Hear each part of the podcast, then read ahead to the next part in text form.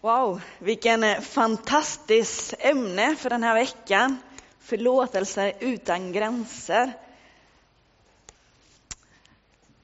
Om jag frågar er så här, hur känns det för er när ni får höra det här att Gud förlåter dig och alla människor utan gränser? Han förlåter dig vad som helst. Hur känns det?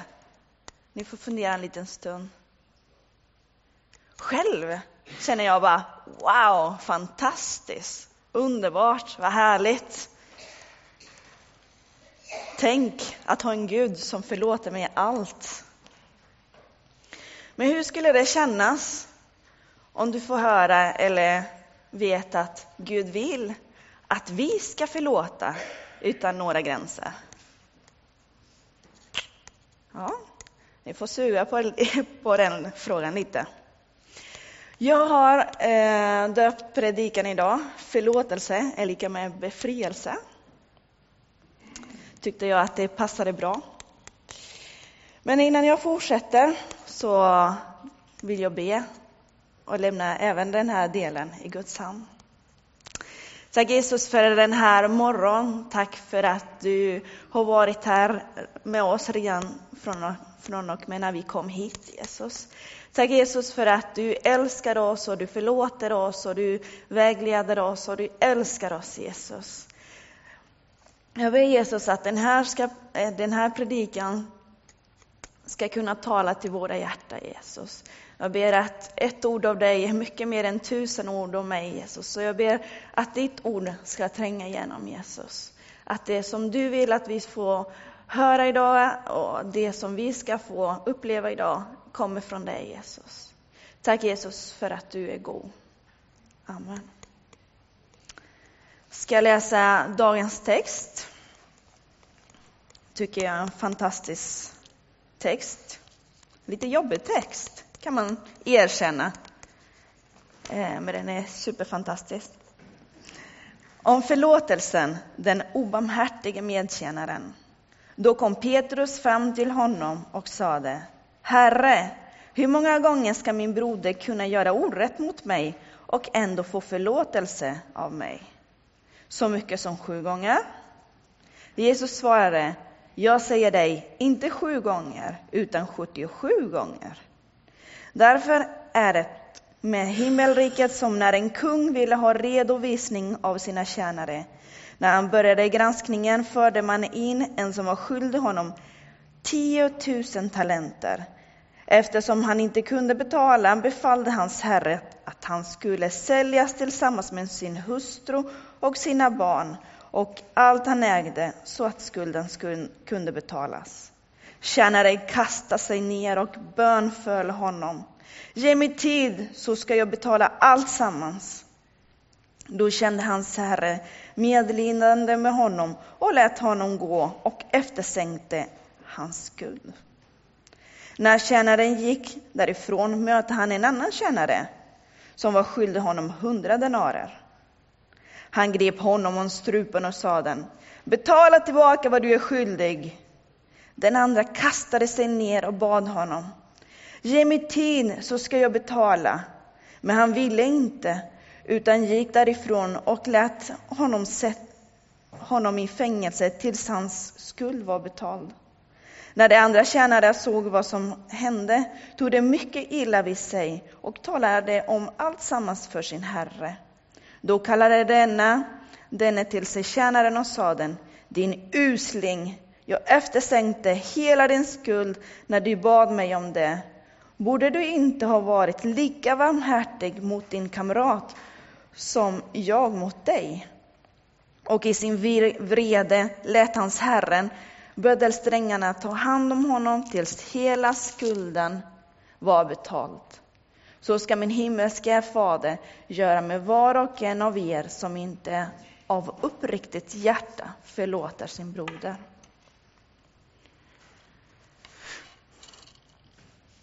Petrus, han kommer fram till Jesus. Eh, du kan ta bort den så länge. Där, tack. Han kommer fram till Jesus och säger, Jesus, om någon gör något fel mot mig, vad ska jag göra? Ska jag, ja, nej, han säger inte vad jag ska göra, för han vet att han ska förlåta, för det hade de lärt sig. Utan hur många gånger ska jag förlåta den här människan? Sju gånger? Det tyckte han det räckte. Liksom. Om någon gör fel under mitt liv sådär sju gånger, det, det räcker. Liksom. Och Jesus han svarar med två svar. Han säger nej, åtminstone 77 gånger, säger Jesus. Vilken är mycket mer än sju gånger. Och sen berättar han en liknelse för Petrus och sina lärjungar om, om det här. En liknelse, det är en berättelse. Det kanske inte alltid är sanningsbaserat, alltså att det har hänt. Men det är en berättelse för att kunna göra ett poäng och eh, ja, vara tydlig med vad det är man menar. Jesus han berättade många gånger för sina lärjungar olika liknelser för att på så sätt lära dem ja, om vad Guds rike handlar om, vad det är att vara kristen handlar om. Han ville lära dem här hur generös Gud är, hur hans förlåtelser är utan gränser, men även hur vi som människor, eller hur de skulle ta Guds exempel och leva efter. Vi skulle vara lika förlåtande så som Gud är. Jesus, han, man tänker, ja men när man läser här, och man, jag tror att man förstår ändå vad berättelser, berättelser handlar om. Sådär. Men om man går in lite djupare i berättelsen så kan man spegla den här kungen på Gud. Gud är som kungen som har herravälde över sitt folk, hans kungadöme. Och i detta kan man se hur tjänaren som, var, som kallades till, till kungen, han kallas ungefär tjänare fyra gånger, det skulle markeras, det var kungens tjänare som kom. Han blev kallad till honom för att han var skyldig honom pengar. I det här fallet, när jag började läsa lite mer, eh, för jag vet inte vad denar och, eh, och alla de här pengarna som man använde visste jag inte hur mycket det var värt och så. Men när man börjar titta lite mer i, studera i kommentarböckerna, så är det ganska mycket pengar. Det är ganska orimligt mycket pengar, tyckte kommentarböckerna också. Det är väldigt orimligt eftersom en, en tjänare kunde aldrig ha kunnat låna så mycket pengar av en kung om han var slav. Liksom. Det, det är alldeles för mycket. Det står att han var skyldig honom 10 000 talenter. Om vi backar tillbaka och man ser en denar. En denar var lika med en dags arbete. Det tjänar man på att ha arbetat hela dagen. Och en talent var lika med 6 000 denarer. Vilket innebär att en denar kunde man tänka sig att en dagsarbete kunde tjäna det liksom under en halv livstid. Så bara där kan ni tänka hur mycket det var. Och 10 000 talenter var lika mycket 60 miljoner denarer. Jag var tvungen att skriva lite siffror för jag tyckte det var så intressant som var 300 kilo, sa de till och med, eh, silver. Men det står att han hade förlåt låna och det var väldigt mycket som han skulle betala tillbaka för att vara slav. Han kommer till kungen, kungen kräver, du måste betala tillbaka. Och han har ju inte de pengarna. Han föll ner och bara snälla, ge mig tid, snälla, ge mig tid. Jag ska betala bara du ger mig tid. Och det står här att kungen, han känner medlidande och säger okej, okay, det är lugnt. Jag eftersänker dig den här. Det är lugnt. Han hade gott hjärta den här kungen, så han eftersänkte hela den här skulden till den här slaven. Vilken lättnadskänsla måste den här mannen i berättelsen måste ha känt. Så går han ut träffar han på en annan tjänare, medtjänare, som var skyldig honom hundra denarer vilket är ungefär tre, fyra månaders arbete. Så det var ju inte orimligt. Det var helt rimligt att han skulle kunna betala tillbaka till honom. Men han går och superarg, står att han stryper honom, säger nu måste du betala till mig, nu måste du punga fram som man säger så här, pengarna här. Och han bara kastar sig på marken så som han själv hade gjort för en stund sedan bara. Och snälla, snälla ge mig tid, jag ska, jag ska betala, jag lovar, jag ska betala. Han bara nej. Jag tänker inte ge dig tid. Han lät honom kastas i fängelse, för det var det hans rätt. Han tog sig sin rättighet, man säger så, och kastade honom i fängelset. Tills hela skulden var betald. Vad hände här? Andra människor ser vad som händer runt omkring. De går till kungen och berättar allt vad som hade hänt. Kungen, han blev rasande. Han blev jättearg. För han förväntade sig att den här kännare som precis hade blivit av med all sin skuld som han liksom hade fått, skulle handla på samma sätt. Men han gjorde det inte. Han handlade på ett väldigt arrogant, ilsket sätt. Han, eh, han eh, gick och slängde den här mannen. Och han förstod inte vad, att det var fel, det han gjorde. Så kungen han blir arg och gör samma sak med honom, kastar honom i fängelset. Och han får betala av sin skuld. Gud, han har förlåtit oss först. Det är ju en stor sanning. Även när vi inte ens har gjort någonting eller tänkt något dåligt eller någonting, så Gud har förlåtit oss. Jesus, innan vi än föddes, dog för oss, för våra synder. Han tog på sig allt som vi någonsin skulle ens göra, eller mänskligheten skulle göra. Han förlät hela världen. Och hans förlåtelse finns. Oändligt stor förlåtelse. Kom ihåg att jag, jag har haft väldigt mycket problem ibland när det gäller förlåtelse. Det, det, är väldigt härligt, som jag ställde förut, att det är underbart att höra Gud förlåter och han är underbar. Men det är ju inte lika härligt att få höra att jag måste också förlåta. Det är tufft. För mig var det i alla fall riktigt tufft. Men Gud vill att det ska vara ömsesidigt. Han förlåter oss och vi ska förlåta andra. För det är det, det förväntar sig Gud av oss faktiskt att vi ska göra. Och så kan jag säga, ja men kom igen nu Jessica. Ska vi verkligen, verkligen förlåta andra människor? Även när det andra människor inte ångrar sig för det kanske han eller hon har gjort mot dig.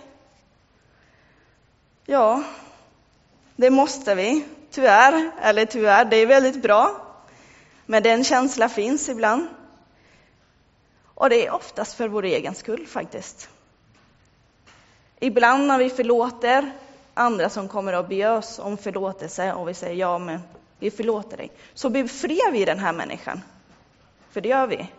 Men vi blir också fria. Men du kanske tänker, ja men du Jessica, om du bara visste vad den eller den människan har gjort mot mig. Om du bara visste så skulle du inte säga något sånt. Men då är det ändå större anledning till att studera de här bibelversen, ta, ta till sig Guds ord. Som jag sa, vi förlåter ju inte ibland för andra kanske. Om någon har gjort något illa. Jag kanske går och säger något till Martina som något som jag inte tänkte, men säger något taskigt till henne. Och så går Martina hem. Hon är jätteledsen. Jag kanske glömmer bort det. Ja, att jag ens har sagt. Nu, nu, är det, nu är det, hittar jag på bara, så, så att ni inte tror att det har hänt. bara för säkerhets skull. Och så går Martina och är jätteledsen och hon tänker på det här hela dagen. Och vad dum Jessica var, varför sa hon så? Och, och, och går det här liksom. Och så fortsätter det liksom. Men om hon inte till slut väljer liksom, nej, nej, nej, nu får det vara nog. okej, okay, det var inte rätt det hon sa, det var inte snällt, men jag, förlåt, jag förlåter henne och lämnar det här bakom mig. Om hon inte gör det så kommer det komma till skada till henne. Jag kanske har till och med glömt, men hon har ju inte glömt. Så det är viktigt liksom att när vi förlåter, att vi tänker att vi gör inte bara för att Gud vill att vi ska göra det, utan han vill också för att vi ska kunna få må bra. För det är det det handlar om. Och att vi ska lära oss att ha samma medkänsla som Gud har. Vad händer när vi inte förlåter människor som har handlat fel mot oss? Jag tyckte det var så fantastiskt redan från början, Matti och sen vår syster som läste bibelversen. Jag bara sa till Patrik där, ja, nu är predikan klar. De sa så bra. För det handlar om, när vi inte förlåter människor, det skapas bitterhet. Det skapas ilska, man blir arg. Fördömelse. Alla de här grejerna kan få oss, det binder fast oss. Även om vi inte märker det många gånger så binder det fast oss. Det gör många gånger att vi inte kan vara glada, att vi inte kan känna glädje eller att vi irriterar oss på vad som helst. Även om det har gått många år, det här handlar inte bara om saker som har precis hänt. Det handlar om saker som har kanske hänt 10, 20 år sedan, 5 år sedan och vi har inte förlåtit. Även om vi har till och med glömt ibland så finns det kvar och påverkar oss omedvetet. Det kommer inte bara försvinna, utan man måste göra ett aktivt val för att det ska bli bättre. Jag hade ju också bibelversen Efesierbrevet 4, 31-32 som renlästes, vilket vilken är fantastisk. Jag säger Guds ande var med oss allihopa idag. Vi synkroniserade. Lägg bort all bitterhet, häftighet och vrede, allt skrikande och förelämpningar och allt annan ondska. Var istället glada och barmhärtiga mot varandra och förlåt varandra, så som Gud i Kristus har förlåtit oss. När vi förlåter så betyder det inte att minnena kommer försvinna. Men det betyder att vi kan lämna det bakom oss vi kanske kan lära oss av det som har hänt för att själva inte göra samma sak. Det kanske finns sår inom oss kvar. Men Gud kan läka alla sår om vi kommer till honom. Varför ska vi förlåta? Gud vill att vi ska förlåta. Han vill att vi ska vara barmhärtiga han har förlåtit oss först och visat oss vägen. Och att han, vi som lärjungar är i tanken att vi ska ta efter honom. Det som han lär oss, det som han har lämnat till oss, vill att vi ska ta efter. Förlåtelsen har varit någonting som Gud har bearbetat väldigt mycket i mitt eget liv. Så man kan säga jag är ett stort vittnesbörd när det gäller förlåtelse. Jag tänkte berätta lite om mitt eget liv. Några av er kanske vet att jag är missionärsbarn, eh, bodde i Argentina under hela min uppväxt. Eh, och när vi bodde där så innebar det att pappa var pastor i en församling. 350 medlemmar och sen uppåt eh, och ner och det, det var ganska mycket folk ändå eh, som brukade vara med. Så att det var en relativt stor församling. Och sen var det ett barnhem som de tog hand om och såg till att allt gick bra för alla dessa barn. Och nu är det så här, jag vet inte hur det är att vara pastorsvan i Sverige, så det uttalar jag mig inte. Men jag kan uttala mig hur det är att vara pastorsvan i Argentina, för där har jag bott. Och det har jag upplevt. Och på många sätt så var det fantastiskt, det var väldigt roligt och, Och man fick vara med väldigt mycket, man fick vara med i allt och hälsa på alla pastorer och alla profeter som kom och hälsade på och kom hem till oss på middag. Och man satt där och lyssnade allt spännande som de hade att berätta om Gud och det som hade hänt. Men på ett annat sätt så var det, det var väldigt jobbigt faktiskt. Människor. Även kristna människor är inte alltid så jättesnälla. Så är det. Och tyvärr så var pastorsfamiljen ett väldigt het ämne att prata om. Det spelade ingen roll liksom om vi alla var snälla, det var ju alltid skvaller och lögner. Även om det inte fanns någonting så skapades någonting för att prata illa. Antingen hur mina föräldrar uppfostrade oss, eller vad vi hade på oss. Jag hade tydligen haft jättemånga pojkvänner som jag inte hade någon aning om. Jag visste inte det, men jag hade det tydligen. Det är lite lustigt, för min första pojkvän är David, han som jag är gift med. Så, ja, det är en liten bild för att ni ska veta. Det var mycket prat, och det var ju inte snäll prat, var det ju inte alltid. Och jag tror att det beror på mycket, men eh, så var det i alla fall. Tonåring, man är ju väldigt känslig i den åldern. Men även om man inte skulle vara tonåring så är det ju inte så roligt heller. Men allt det här gjorde att det sårade mig jättemycket. Speciellt när det började att komma rykte från vissa ledare som jag hade haft. Jag tappade mina andliga förebilder och massa annat. Så för mig, det var fruktansvärt. Jag hade några år som jag tyckte det var superjobbigt. Det skapade hos mig jätte, jättestor sorg. Jag var så ledsen, men jag var så besviken också. Hur kan de här människorna som känner oss, som vet egentligen vem jag är, hur vet vem mina föräldrar är, hur kan de hitta på eller säga sådana saker? De är ju kristna. Hur kan de bete sig på det här sättet? Jag blev inte bara arg på de här människorna, utan för församlingen i allmänhet faktiskt. Det fanns några år sen när vi flyttade till Sverige. Jag klarade inte riktigt av att gå till en kyrka. Så pass var det liksom.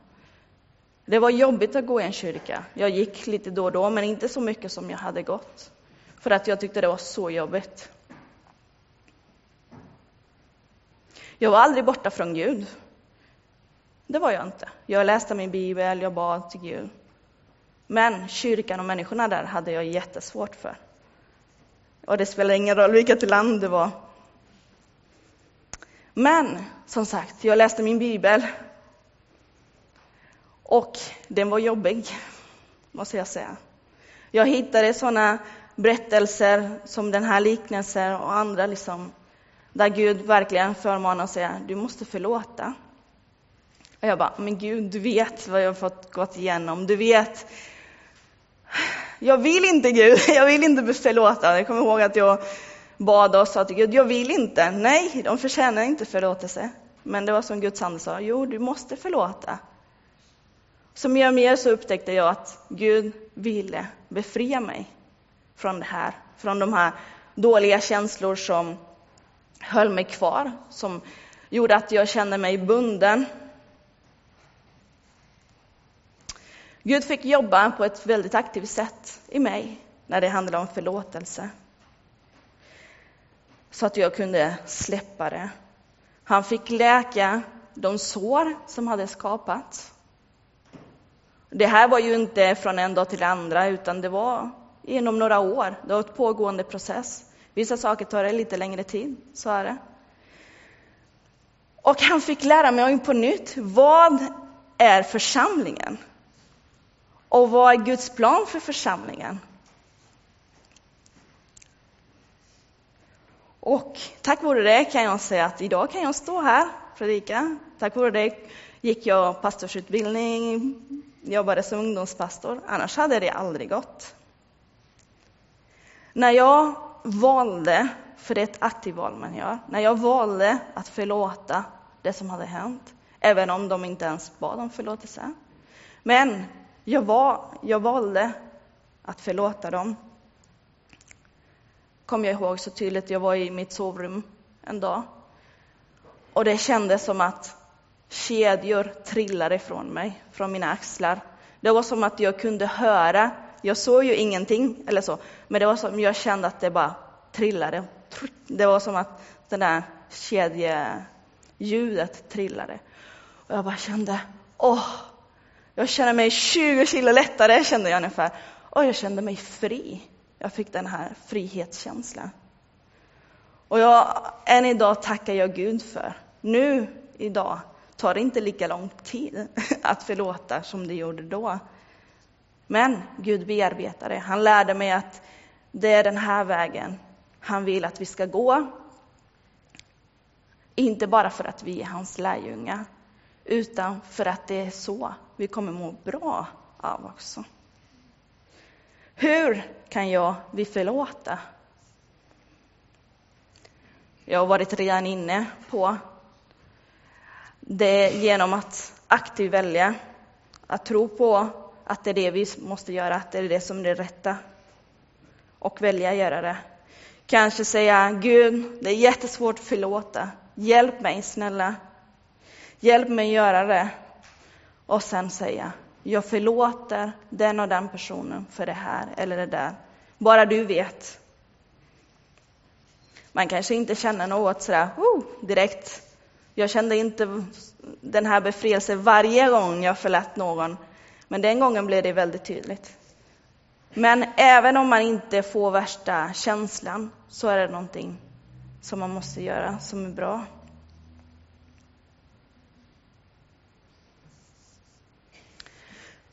Att be till Gud, att samtala med honom, ta upp allt det jobbiga.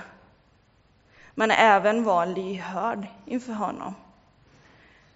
Även när han säger hans ord och vi tycker att det är jobbigt, att ändå kunna ta tag i det och göra det. För det är då som vi kommer må bäst. Gud, han önskar sig det bästa möjliga liv för var och en av oss.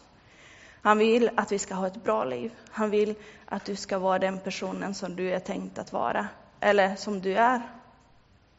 Men allt det här kan komma hindra det om vi inte väljer aktivt att lämna det. Jesus, jag vill bara tacka dig för att du, du älskar oss, du, du omsluter oss. Jesus, jag vill bara tacka dig för att du känner var och en av våra hjärtan som är här idag. Du vet vad jag har fått gå igenom, hur du läkte alla mina sår, hur du lyfte mig upp, Jesus. Hur du bara omslöt mig. Men du vet även Jesus, alla människor som sitter här. Bara du vet vad de har i hjärtat, vad de har gått igenom. Bara du vet den här sorgen som vissa av dem har, Jesus. Kanske till och med ilska eller besvikelse, Jesus. Tack Jesus för att du idag vill ta emot det, Jesus. Du vill ta det här ifrån dem, Jesus, och du vill göra dem fria, Jesus. Tack Jesus för att du vet vad som har hänt. Om det är så att någon är arg mot sin man eller hustru, mot någon pastor Jesus, mot någon församling. Du vet Jesus allt vad som har hänt och vad var och en har upplevt Jesus. Jag ber Jesus att de ska kunna få känna av din kärlek. Att du gör inte det här och du kräver inte det här av oss på grund av att du är ond, för det är du inte. Utan det är på grund av kärlek, för att du älskar Jesus. För att du älskar så mycket Jesus. Jag ber Jesus att du ska komma till var och en. Och jag tror att det är redan flera som vet som har någonting i sitt hjärta just nu. Som har börjat på det ett tag. Som känner egentligen att det här måste jag lägga inför Gud. Men har inte tagit det steget. Det finns flera människor här tror jag. Som har det. Som inte tagit det steget. Som inte tagit det beslutet. Nu lämnar jag det här. Ta tillfälle i akt. Välj att förlåta. Det är ett aktivt val. Gud vill ta det här smärtan, han vill läka dina sår.